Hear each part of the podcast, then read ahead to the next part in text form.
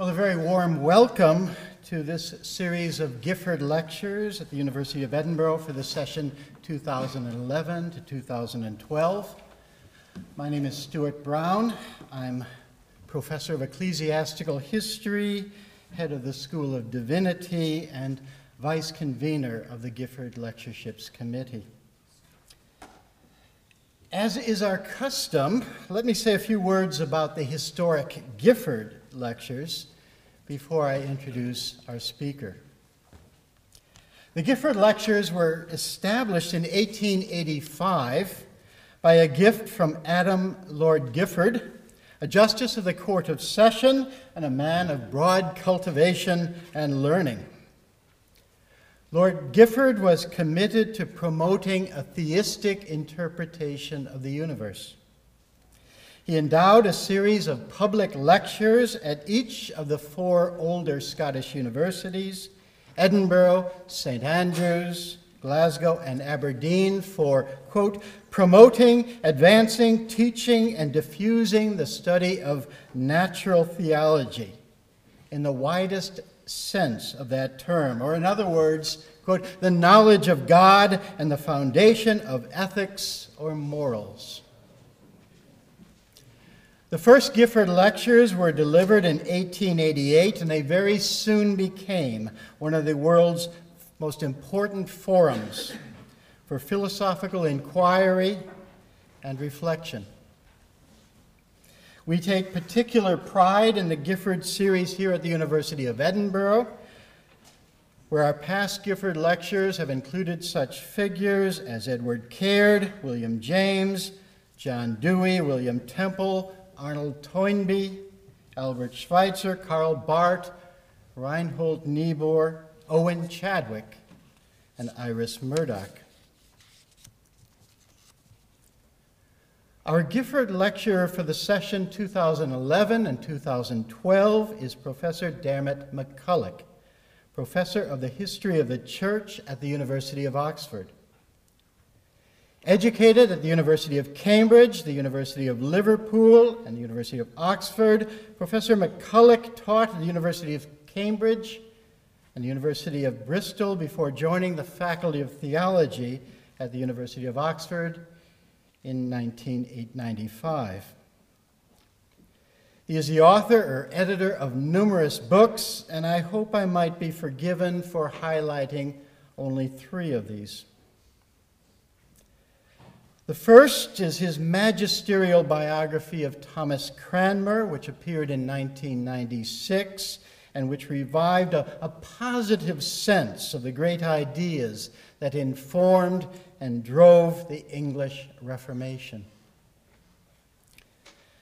The second is his beautifully written tour de force, Reformation, Europe's House Divided, which demonstrated his powers of historical synthesis and his ability to take a long view of a movement that transformed Western civilization. And then finally, there is his History of Christianity, which appeared in two thousand nine, and which has, through a deeply impressive learning, transformed our conceptions about Christianity, showing it to be a global and a multi multicultural religious movement from the beginning. Many will know this work through Professor MacCulloch's compelling B B C television series on the subject. The trajectory of these three works from England to Europe and then to the wider world demonstrates an ever-widening historical vision and understanding. He has received numerous prizes and honors and was knighted for his services to historical studies in the Queen's Honors List in two thousand twelve. And most recently, he has informed and entertained us with his three-part B B C television series on How God Made the English. Probably not intended as a contribution to the upcoming referendum on Scottish independence.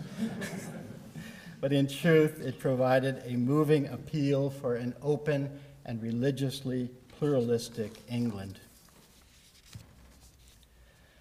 The theme of his Gifford Lectures is Silence in Christian History, the Witness of Holmes' Dog. And over the course of the next two weeks, we will have six lectures on this intriguing theme.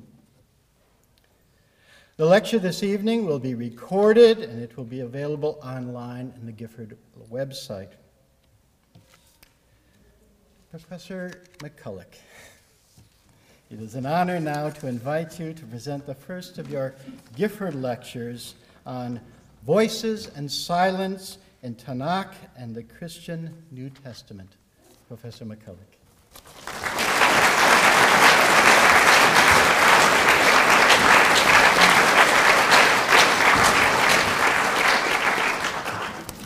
Thank you, Stuart, very much for that generous introduction. Uh, it's a delight to be here. I'm very grateful to the University of Edinburgh and to the Gifford Committee for inviting me. Uh, coming back not quite to the place where I was born, but a place where uh, most of my earliest memories took place, where family lived until the nineteen sixties. Uh, so this is a return home, and a very welcome one for me. Well, let us think about Holmes's, Holmes's dog, the most famous dog in detective fiction. The dog that did nothing in the night time, thus affording Sherlock Holmes the vital clue to solve Sir Arthur Conan Doyle's little mystery, Silver Blaze. The dog did not bark, because obviously the midnight visitor was someone whom the dog knew well. And that insight is as much about human anthropology as canine psychology. Like dogs, we are pattern-making animals. Only when we know the patterns well can we point out what is missing from the patterns, what should be there but is not. Silence is a vital part of what is missing in history. It makes sense of the written and visual evidence that we possess. Margaret Atwood has observed that two and two doesn't necessarily get you the truth. The living bird is not its labelled bones. Silence is a major part of that flesh for clothing historical bones. And Holmes's dog also tells us why history is such a subversive discipline, and why all of its inquiries have a potentially transforming effect on the present. Holmes's method is that of the critical historian, the historian of religion included. It embodies a call to refocus, to see things as they are. I'll be considering absences of noise later in this series, and also what happens when silence ends. Inflexible pattern makers get very angry when others offer new patterns, or when it's pointed out that there are parts of the pattern missing. That, it seems to me, is why so much conservative religion in the modern world seems so deeply and perpetually cross. Now, silence, of course, can be positive as well as negative, and I hope to explore with you those religions, religious silences which may be more than sheer absence, though I am painfully aware that your Gifford lecturer of one hundred ten years ago, William James, has magisterially preempted me in that uh, exploration, that book uh, which uh, emerged from the lectures as Varieties of Religious Experience. And how does silence relate to the Christ who is Word, Logos? And these lectures are, of course, an incarnation of that problem. And no doubt many of you have already savoured the incongruity of their lecturer talking for six hours about silence. But I thought that the principal and university might fear that their money had been ill spent if I simply stood here mute for those six hours and then collected my fee and travel expenses. Well, it's hardly a new problem. Christians have been arguing vociferously about how to talk about silence from their first efforts in the second century to create a distinctively Christian negative theology. What follows can only be a sketch in these six hours, and critics will observe that it becomes heavily biased towards the history of the Western Church of the Latin Rite and its successors, Protestantism and post-Reformation Roman Catholicism. Previously, I've tried, as uh, Jay has just said, to introduce a perspective on the Christian past which gives a proper place to the rest of Christianity, particularly the non-Chalcedonian churches or anti-Chalcedonian churches, which for several centuries looked as if they were the future of Christian development. So I feel rueful about those omissions now, but I can't do more than point them out before anyone else does. Power is often sustained by distortions of truth or reality, particularly when power takes the form of claiming a monopoly on truth. And it's hardly surprising, then, that Christianity's most lasting and powerful monarchy, the papacy, has gathered to itself more silences of shame and distortion of truth than other sources of authority in the Christian tradition. But Protestants should not be complacent. In their days of power, they have a good deal to answer for as well. Strident proclamation has many dangers. Silence has its own eloquence. And sometimes the gap between them is filled by laughter. We devote the rest of this session to the Bible, Old Testament and New, but we'll call the Old Testament uh, the name that it had originally, the Tanakh.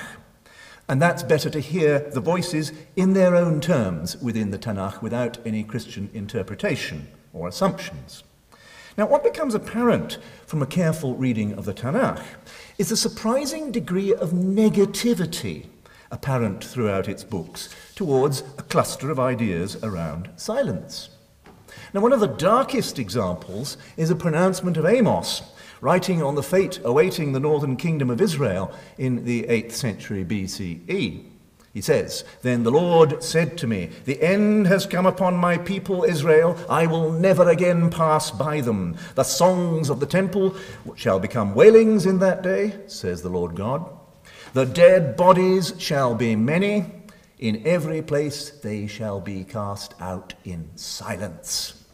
So this is a massacre, too horrific even for the noise of mourning.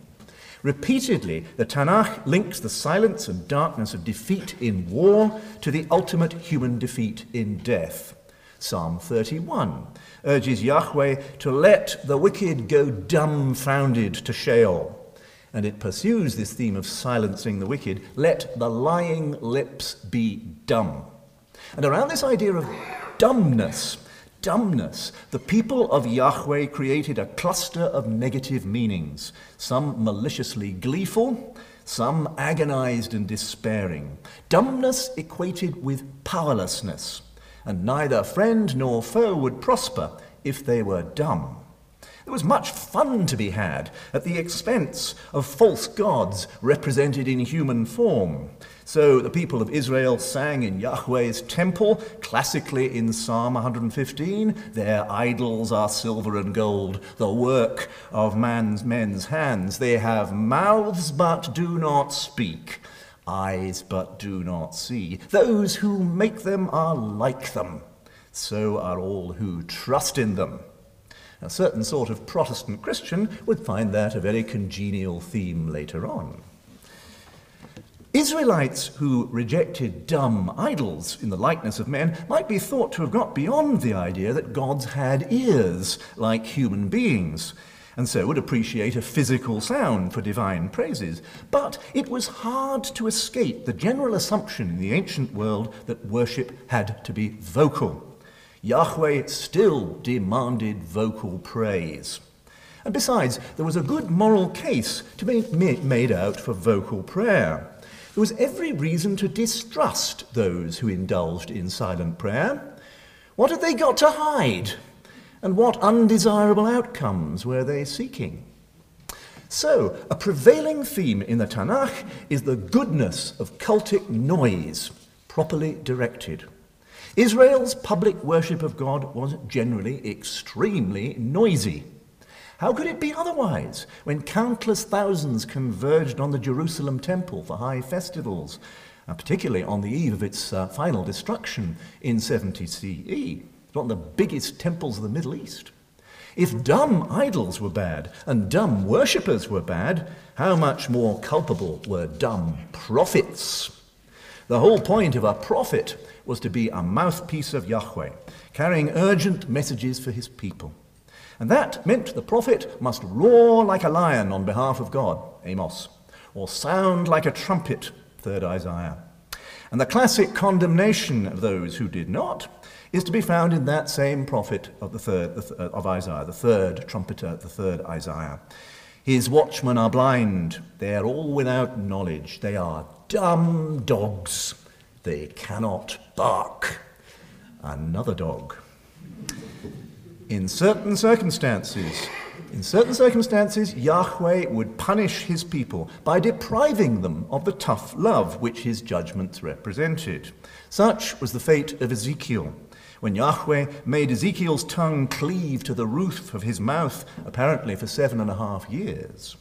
Now, it's possible to see this text as saying that what God does is suspend Ezekiel's ability to be a mediator or arbitrator, to be to them uh, uh, an arbitrator. No longer, in other words, can Ezekiel put the people's case to God, but that does not stop him delivering God's judgments to them. He has become a communicator in one direction only. And that situation lasted until the prophet heard the news of the final fall of Jerusalem.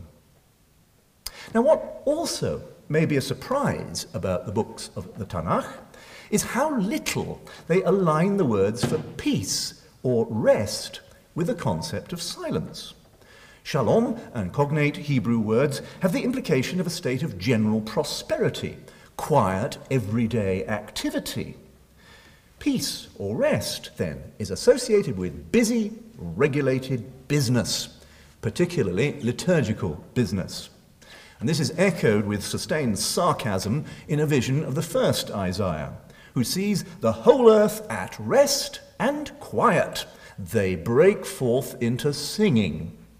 Now, that's the beginning of an extraordinary mock triumphal procession to welcome the entrance of the defeated king of Babylon into Sheol, an exultant mirror image of the triumphs of Yahweh. And in certain, such circumstances, peace is as far from silence as the chorus of happy villagers at the beginning of a traditional pantomime. Above all, Yahweh is a communicator who in normal circumstances expresses himself in noise, usually emphatic noise. His act of creation, described in two different ways in Genesis, is intimately linked to speech. And in the early account, which, as you'll realize, of course, is now the second account in the text, God starts speaking when he has created a man. He tells the man what the man can and cannot do. But he also then involves his man in the act of creation, bringing the beasts and the birds to the man to see what he would call them. And the later priestly account of creation, the first one in the book, is more thoroughgoing in its association of speech with the divine work. From the moment that God moves to end the formlessness and void state of the earth, day by day, over six days, he repeatedly commands form into existence, beginning with, "Let there be light." And then at his first creation of sentient life, he adds extra words, words of blessing to those words of command. And the priestly account also adds that at the culmination of its seven-day structure, on the seventh day, God finished his work which he had done, and he rested on the seventh day from all his work which he had done. Now, this day of rest received his blessing, like all the other days of activity. So it was a part of the creative process rather than an end to that creative process. And out of that thought, later commentators on the Genesis creation stories were going to create a great deal more, as we will see. Well, like rulers on earth, God was a pronouncer of commands and admonishments. There's a particularly vivid picture of God in his court at the end of the first book of Kings, where the prophet Micaiah ben Imlah discomfits King Ahab with his vision of God sitting enthroned in glory, and all the hosts of heaven standing beside him on his right hand and on his left. And one said one thing, and another said another. That is, the heavenly court was as full of a babel of voices as King Ahab's court in which the prophet spoke. Now, it's an exaggeration to say, as is sometimes asserted, that the Tanakh makes silence an important feature of God's appearances, his theophanies. Not only does God frequently appear amid a great deal of cosmic noise, thunder or fire, but the point of Yahweh's appearance is invariably to convey some message to his people. He needs a voice. Sometimes an, an emissary, an, a servant, brings the message, as one would expect of a great king. But in the earlier examples of these encounters, there is remarkably little difference between emissary and, and deity. The book of Numbers, for instance, contains one of the Tanakh's most engaging anecdotes of dumbness overcome for the Lord's purposes. You'll remember it, Balaam's ass. Balaam's ass indignantly answers back against her master's mistreatment to point out to him that there's an angel of the Lord with a drawn sword barring their way forward. And then the angel speaks, but the voice of that angel to Balaam then elides very easily into the voice of Yahweh. Now, the most famous apparent counter-example, what might be a theophany of quietness, is in Elijah's view of God on the mountain. After gale, earthquake, and fire, Elijah hears what the King James Bible calls a still small voice, behind which phrase lies a Hebrew voice of thin silence, or sound of a light whisper. Well, some modern commentators raise the alarming possibility that this famous phrase could originally have had an entirely opposite meaning, as thunderous or crushing and roaring sound, which would make the vision a logical progression of drama rather than an anticlimax. But it's been like that for quite a long time, as still small voice, and it's inspired much religious reflection. But even if we keep that traditional reading, God's light whisper is still obstinately, if quietly, loquacious. Conversely, throughout the Tanakh, the silence of God provokes a chorus of protest, expostulation, and anguished supplication. That silence was to be associated with the nation's many disasters, and reaction was embedded in the liturgy of the temple, in the Psalms. Psalm twenty-two is the most obvious, not least because Jesus felt it to have a very personal significance. My God, my God, why hast thou forsaken me? O my God, I cry by day, but thou dost not answer, and by night, and find no rest. Now, that is not a picture of what Christians would later call a hidden God, Deus absconditus. This is a God who has apparently made a grim policy decision to withdraw his presence from his people, in the manner of a great power closing down its embassy to a foreign nation on the eve of war. Now, on the basis of this uh, admittedly lightning tour of the Tanakh, I would go so far as to argue that the majority view of silence among its various writers is that silence is not often a quality to be sought, dwelt on in meditation, or commended. Yet amid so many scriptural voices, that of course is not the whole story. First, temple worship was perfectly capable of being hospitable to silence, because from the outset the temple had a threefold division between antechamber, where lots of crowds were, sanctuary, and Holy of Holies. The crowds might be kept physically at bay from the most sacred place. It would be only natural to find silence as one aspect of liturgical reverence, since the same was true in everyday society. Subjects fell silent in the presence of their rulers, and even the powerful were attentive to someone recognized as having something worthwhile to say. So the crowds in the temple would have found it unsurprising that on occasion they were expected to conform with social expectations and keep silence before Yahweh. Significant in this connection is the charming story opening the books of Samuel about his mother, Hannah, so long in despair at her childlessness. Hannah prayed in tears to God in the shrine of Shiloh, and she was observed by Eli the priest, who was not pleased at what he took to be her irreverence. I quote, "Hannah was speaking in her heart, Only her lips moved, and her voice was not heard. Therefore Eli took her to be a drunken woman. And Eli said to her, How long will you be drunken? Put away your wine from you. But Hannah answered, No, my lord, I have been pouring out my soul before the Lord. Eli was impressed and sent her away with a blessing and the hope that Yahweh would answer her prayers, which of course Yahweh did, supplying Israel with one of its greatest prophets. Now the point here seems to be that silent prayer to the Lord was a controversial and debatable custom.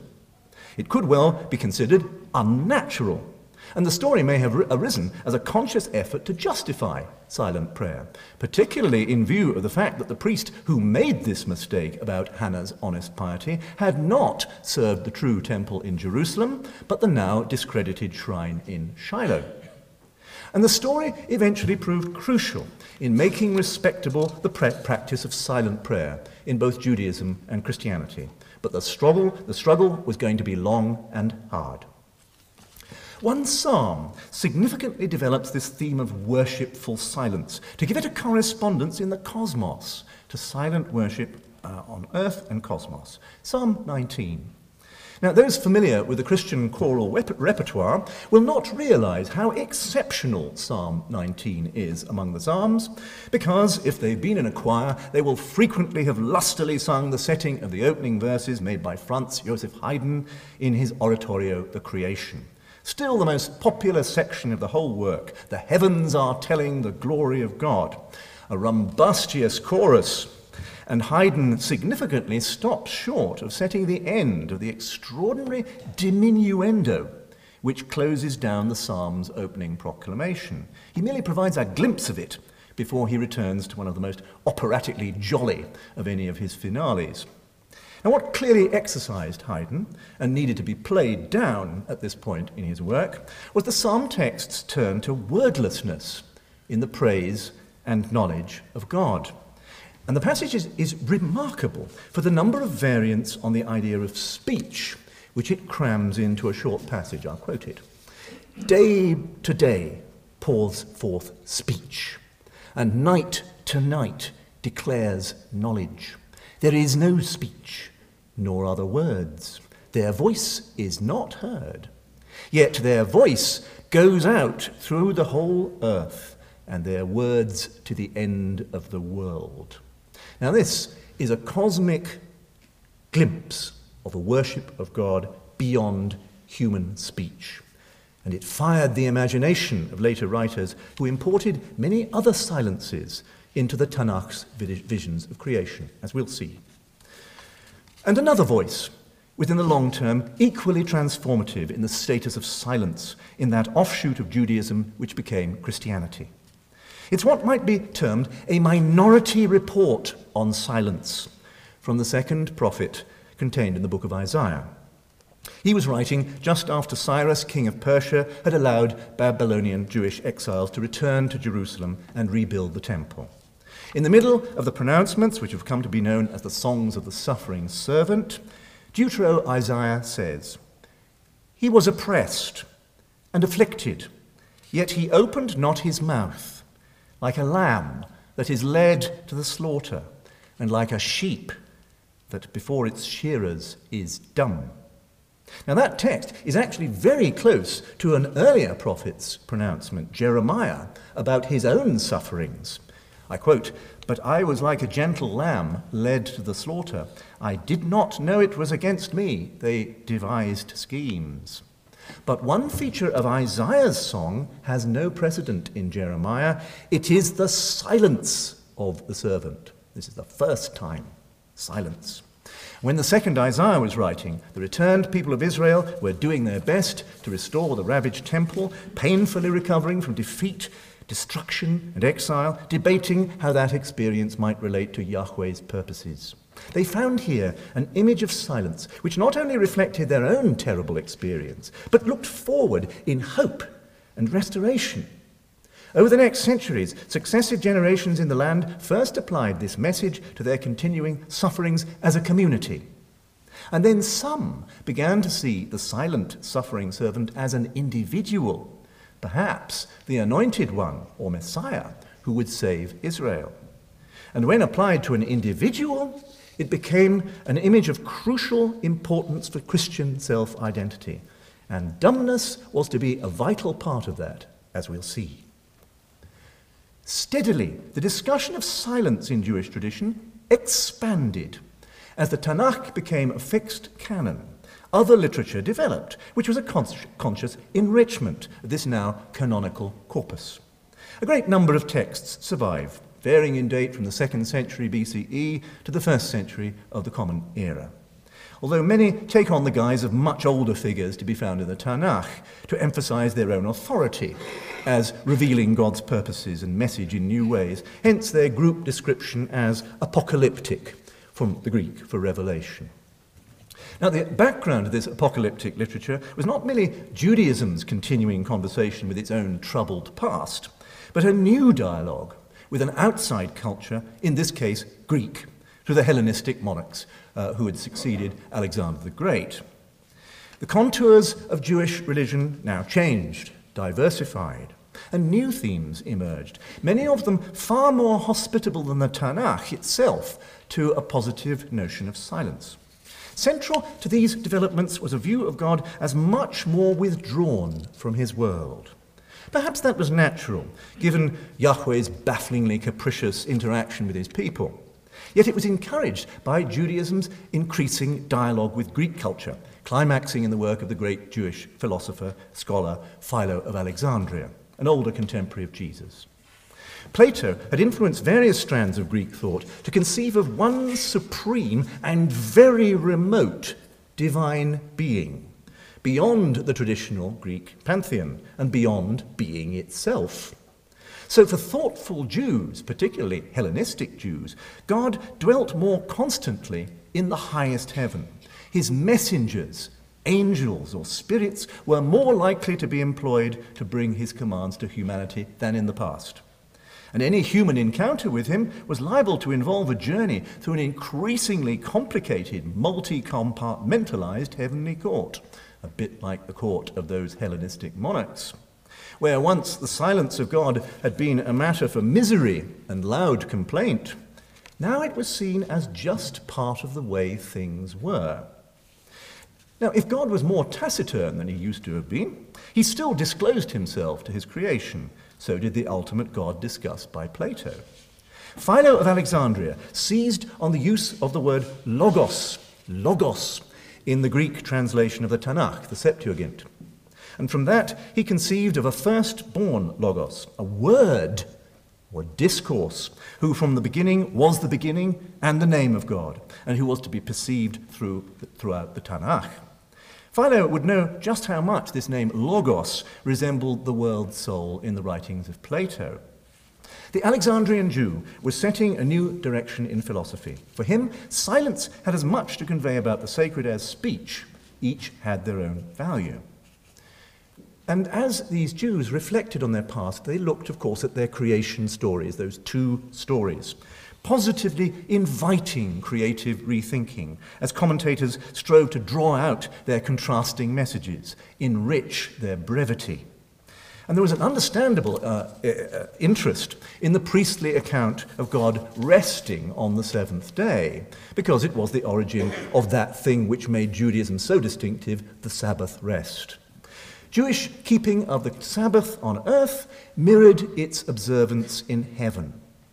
Silence had not appeared explicitly in either of the two original creation accounts, but now it began to put in an appearance in apocalyptic literature. Consider Second Esdras, chapter six, verse thirty-nine, which is probably roughly contemporary with Philo. Now, this text adds a new element to primeval formlessness. The Spirit was hovering, and darkness and silence embraced everything. Now that created a pleasing correspondence in the act of creation.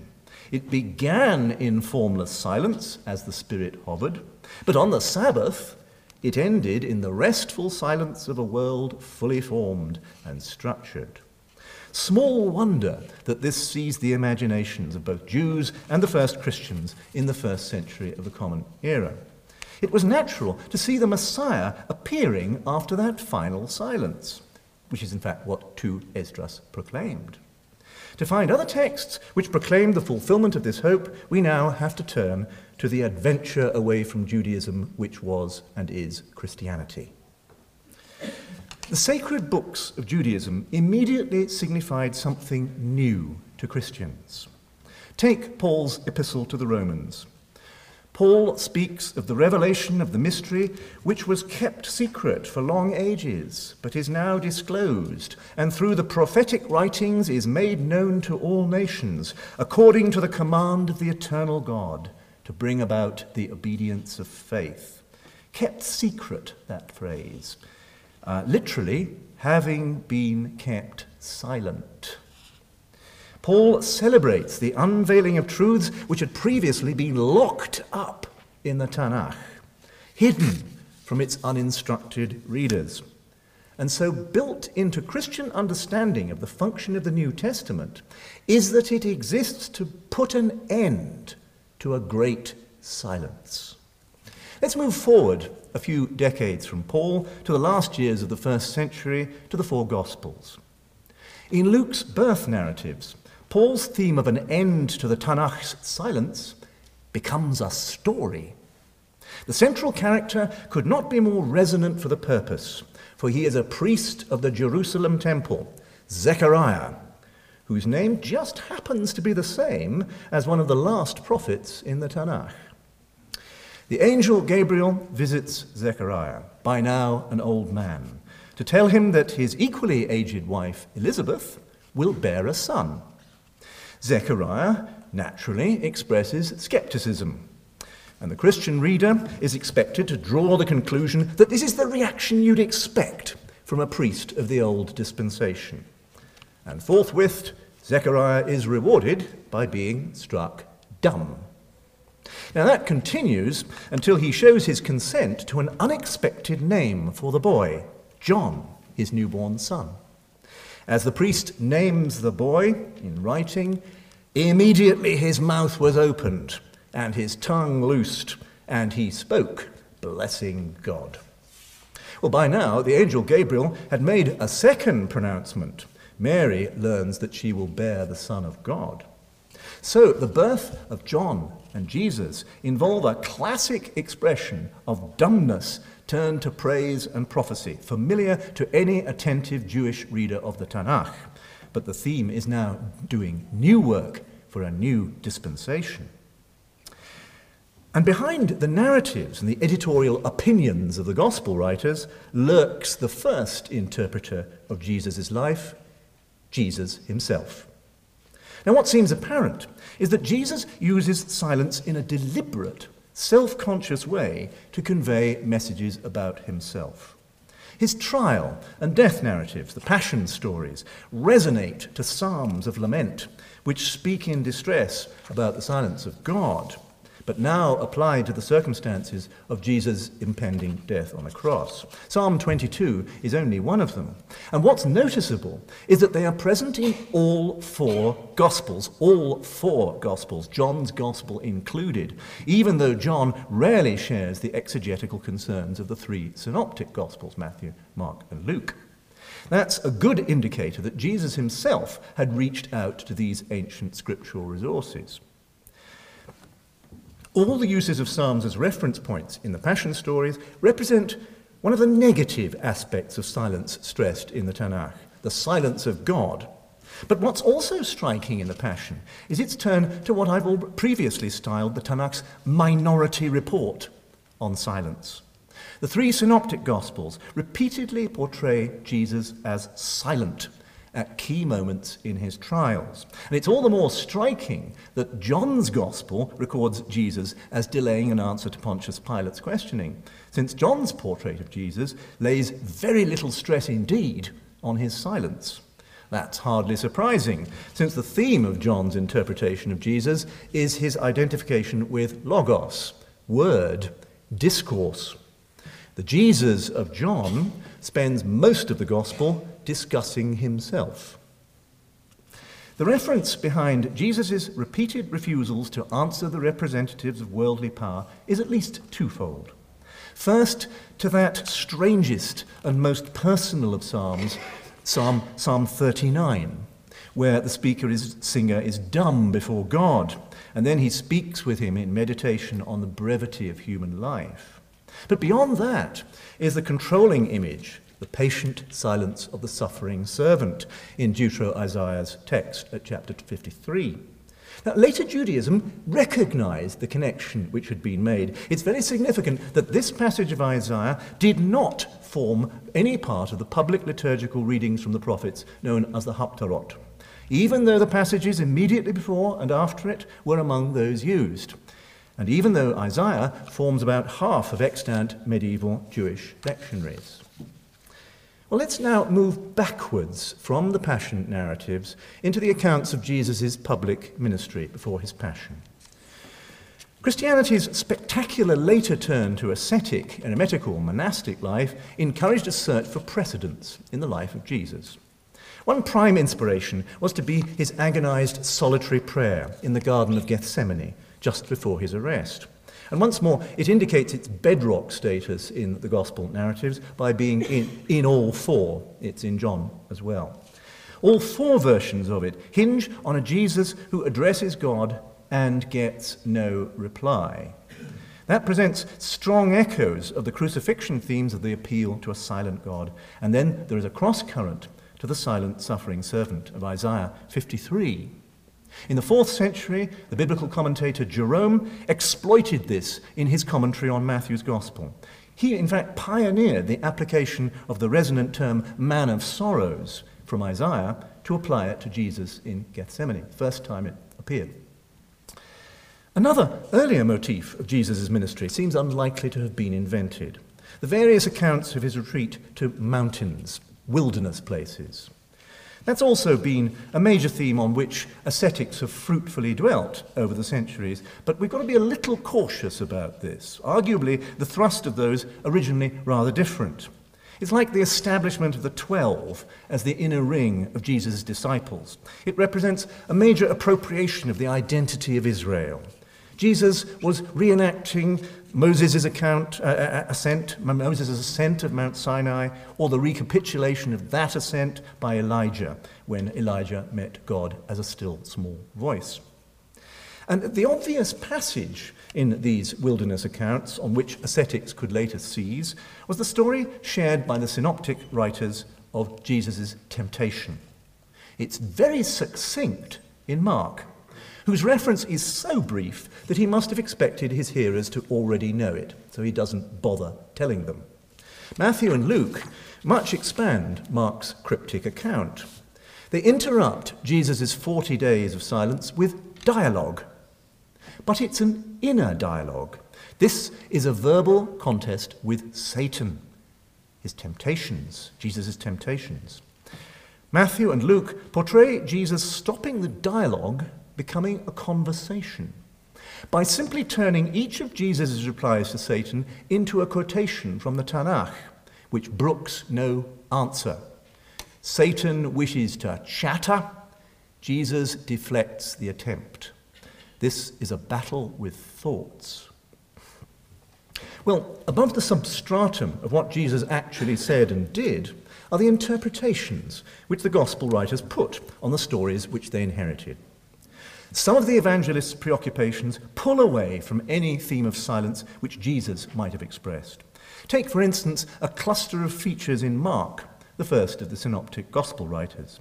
Those features were modified or dropped when Matthew and Luke came to adapt Mark's material.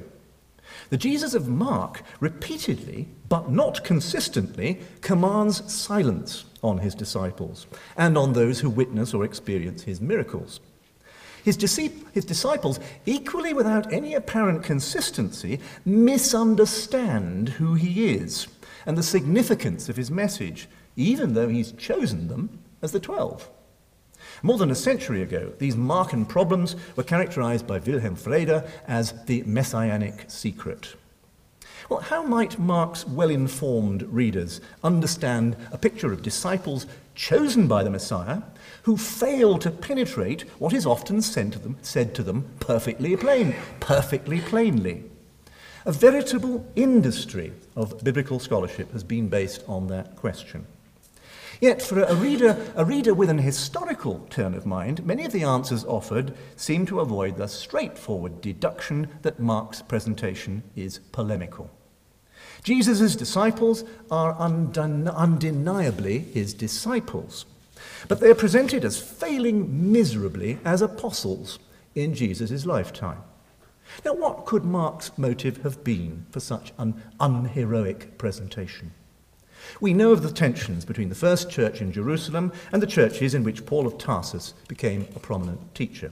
It's been one of the clichés of Western biblical criticism since the days of Ferdinand Christian Bauer, nearly two centuries ago, to see a clash as lying between, behind the text of the New Testament. Well, the power of clichés normally lies in the fact that they are true.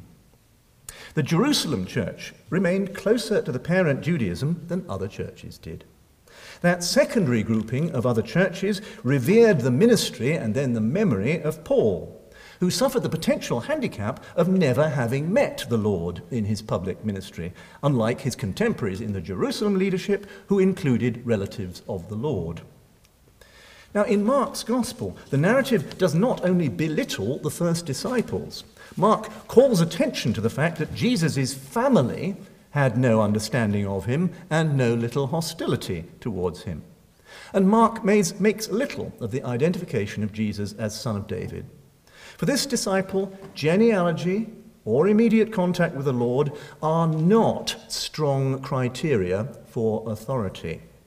Hence, this picture of original disciples who are imperfect while undeniably still remaining the original disciples.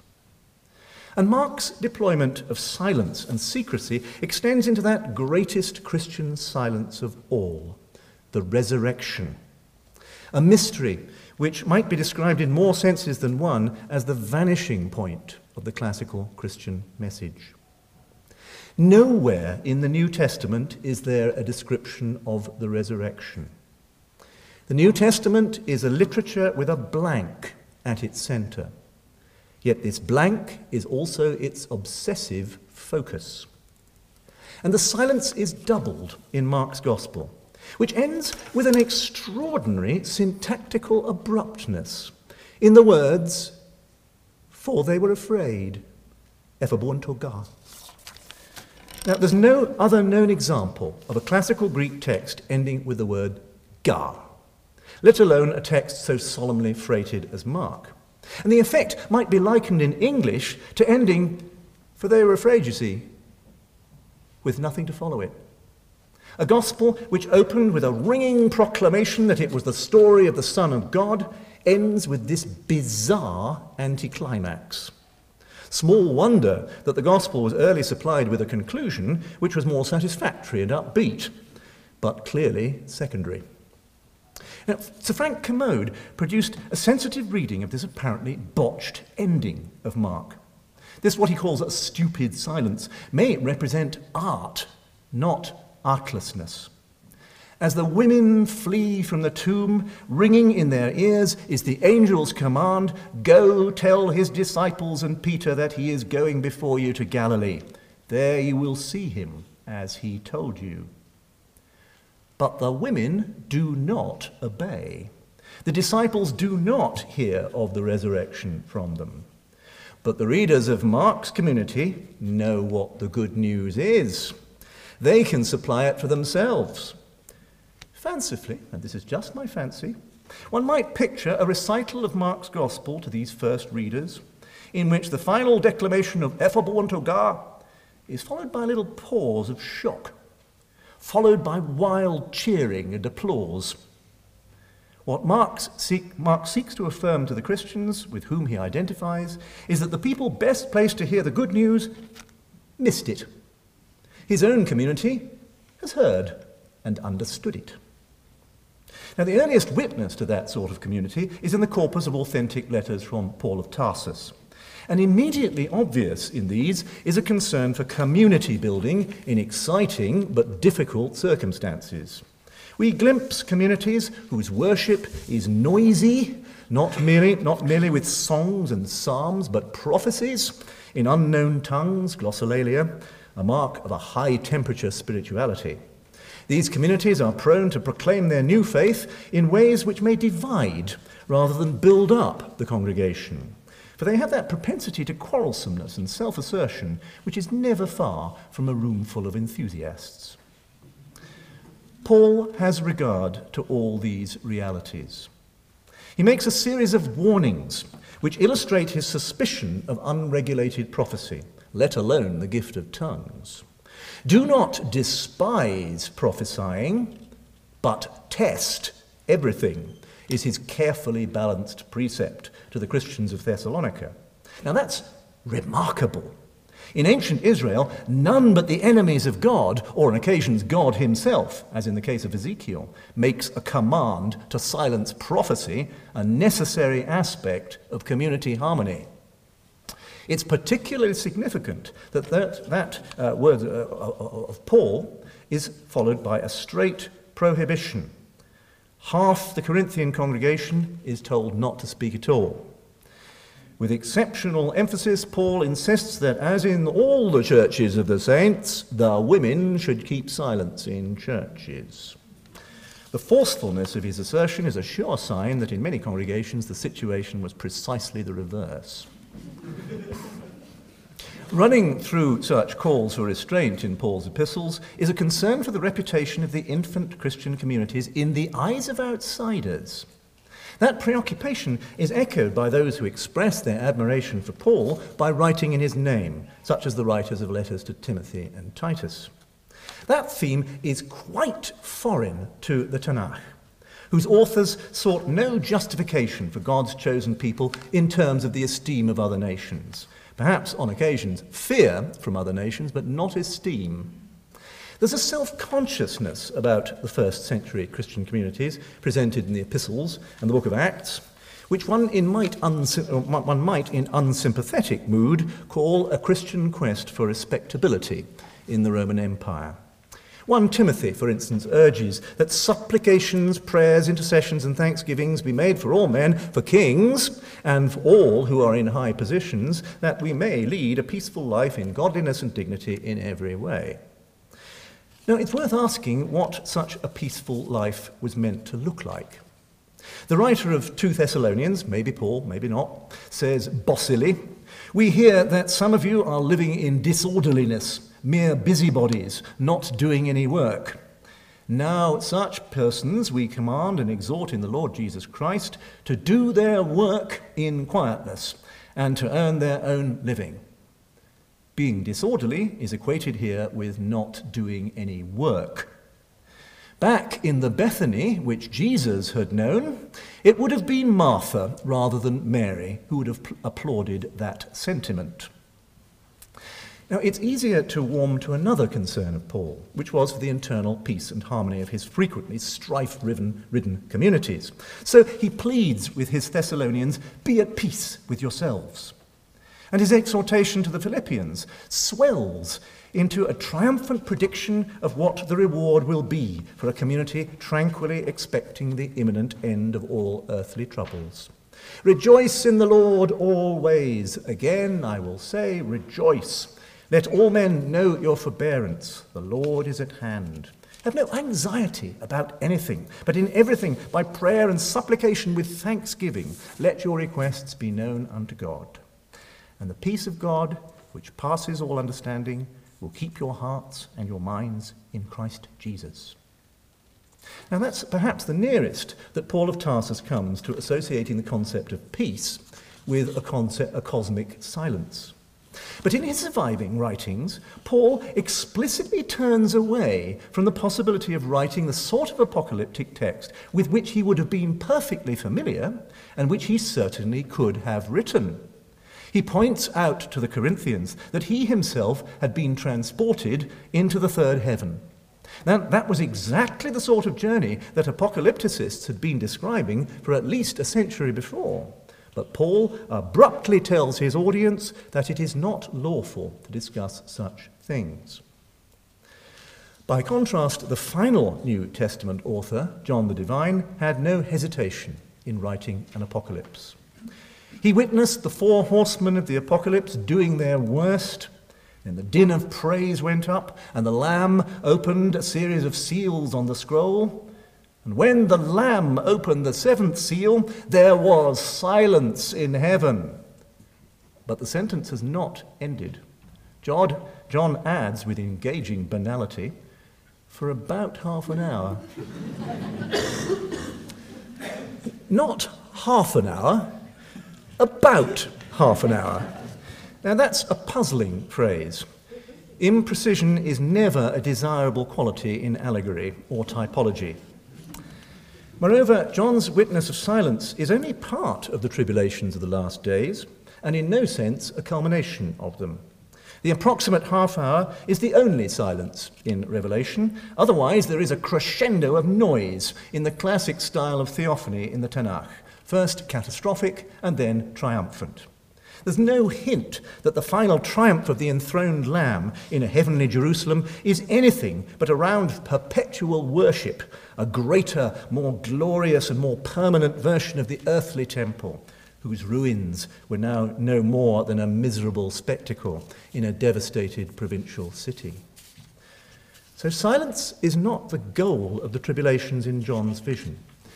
Nevertheless, the image would have a rich cluster of overtones and echoes for readers living at a time when there was still no great chasm between Christianity and Judaism. One strand in the skein may therefore be the product of reflection on the now vanished round of worship in the Jerusalem temple. Much of the structure of John, uh, Revelation chapters one to eight, uh, of which the silent half hour is the culmination, can be seen as following the sequence of the animal sacrifices in the temple in Jerusalem. But still another picture of silence is provided by the roughly contemporary apocryphal text, The Wisdom of Solomon. Now this includes an extended meditation on Israel's tribula- trib- tribulations in Egypt, in which silence triggers God's vengeance on the Egyptians. I quote, "While gentle silence enveloped all things, and night in its swift course was now half gone, thy all-powerful word leapt from heaven, from the royal throne, into the midst of the land that was doomed." Well, we might snatch gratefully at this mention in the Wisdom of Solomon of half a period of time, parallel to the approximate half hour in Revelation chapter eight. We might take pleasure in the symmetry that in both accounts this turning point is likewise only part way through the clash between Israel and Egypt. A yet more compelling context of the silence after the opening of the seven seals is to be found by returning to the theme which ended our journey through the Tanakh. Meditation on primeval silence and cosmic Sabbath. One strong hint for that is the self-identification of him who sits on the throne. I am the Alpha and the Omega, the beginning and the end. The unformed world before creation was silent, and this was replicated in the silence of the Sabbath at the end of creation. Still more will both be recapitulated at the end of time. Such was the belief to be found in texts with no Christian consciousness. First century Christians added their confident belief that the Lord was imminently to return in the last days, so Sabbath silence can be glimpsed in Christian literature well beyond the book of Revelation. It was now connected to the Word, Logos, whom John the Evangelist had seen in the beginning of all things. And in that opening hymn of his Gospel, John took the unprecedented step of identifying this Word with a human being, Jesus, the Messiah, or Christ. In the next generation, two distinct faiths emerged, forced to craft new identities, to meet new situations of defeated expectations and potential despair. The temple was destroyed, gone, a common trauma for both Jews and Christians. For Christians alone, the Lord Jesus had not returned in glory. And exploring the next half millennium in my next lecture, we'll see how that great disappointment radically reshaped attitudes to the silences of the sacred. Thank you.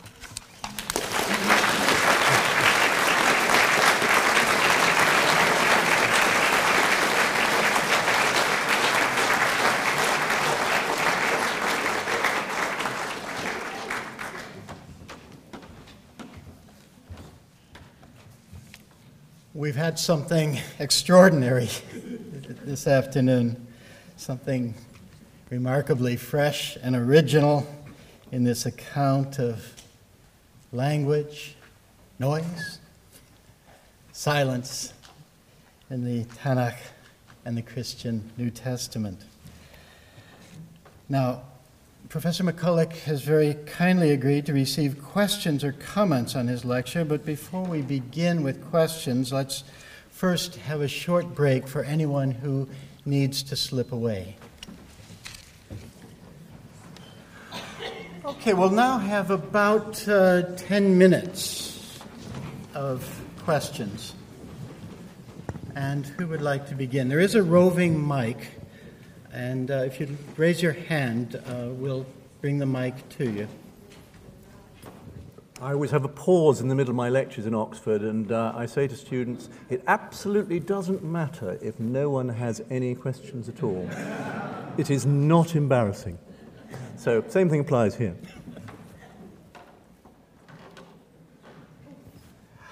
We've, okay, we've got a question. Breaking out. Yes. It's not exactly a question, but I wonder if you might speak to Martin Buber's The Word That Is Spoken. Um, I've been reading that, trying to do a close reading of that, and um, some of what you said really echoed with that. The beginning, the logos, the word that is spoken, what is created in the in-between people in dialogue. Is it fair to ask you if you might speak to that? Oh, well, you've read Buber more recently than me. Um, well, what, what can one say about that? I mean, logos is such a fascinating word. Like so many Greek words, it's sort of a cluster of, uh, of meanings, like a spider's legs out from the center. And of course, it just, just doesn't just mean word, it means discourse. Uh, it, those meanings stretch out as far as rumor, uh, or even falsehood, if you look at logos. Uh, and of course, one doesn't expect all those uh, resonances to go through the, the John's logos. Uh, but it, it discourse and conversation, uh, story, all those things are involved in logos.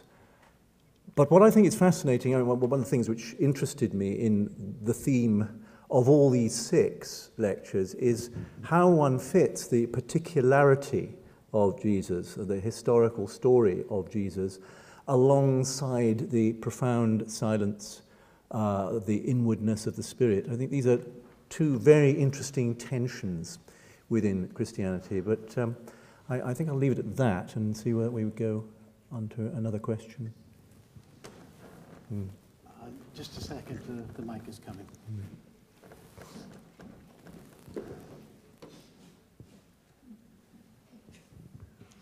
Thank you. Um, Just a comment and, and a query. Um, I'll just say uh, that I found your handling of the Gospel of Mark uh, more brave than persuasive, but um, let me uh, go on to the comment that I wanted to make, or to a query I wanted to ask you.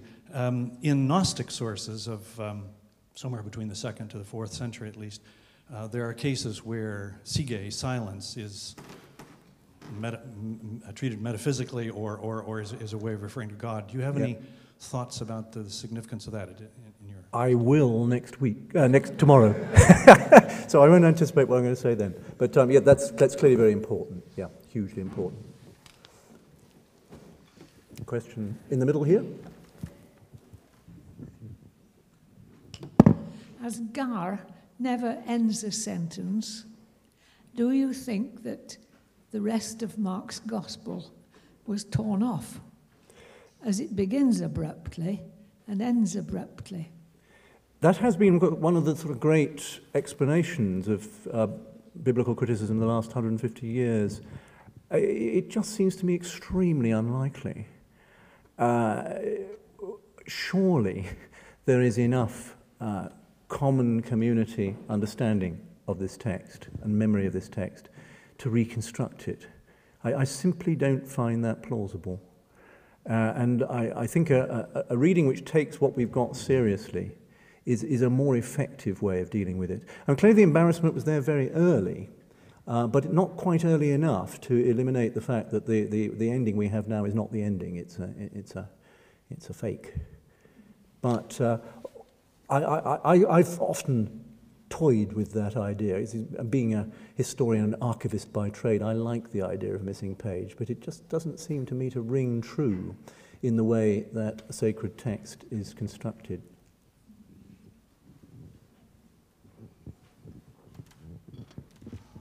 Well, I think that concludes the uh, today's the afternoon. Now, the applause that you received at the end of your lecture, I think, indicated better than, than my words can the appreciation that we all feel for this first Gifford lecture. You certainly have captured our interest, defined a set of terms, defined the, uh, the context. And any of those, any of us who were expecting perhaps a, a John Cage moment of forty minutes of, of silence were certainly disabused. We look forward very much to your second lecture on the triumph of monastic silence, which will be presented here in Saint Cecilia's Hall tomorrow afternoon at five thirty. Again, could I invite everyone to the reception in Professor MacCulloch's honor uh, immediately in, downstairs. And there also, I believe, there'll be an opportunity for some book signings. Yep. And um, could you join me once again in thanking Professor MacCulloch for a splendid first lecture.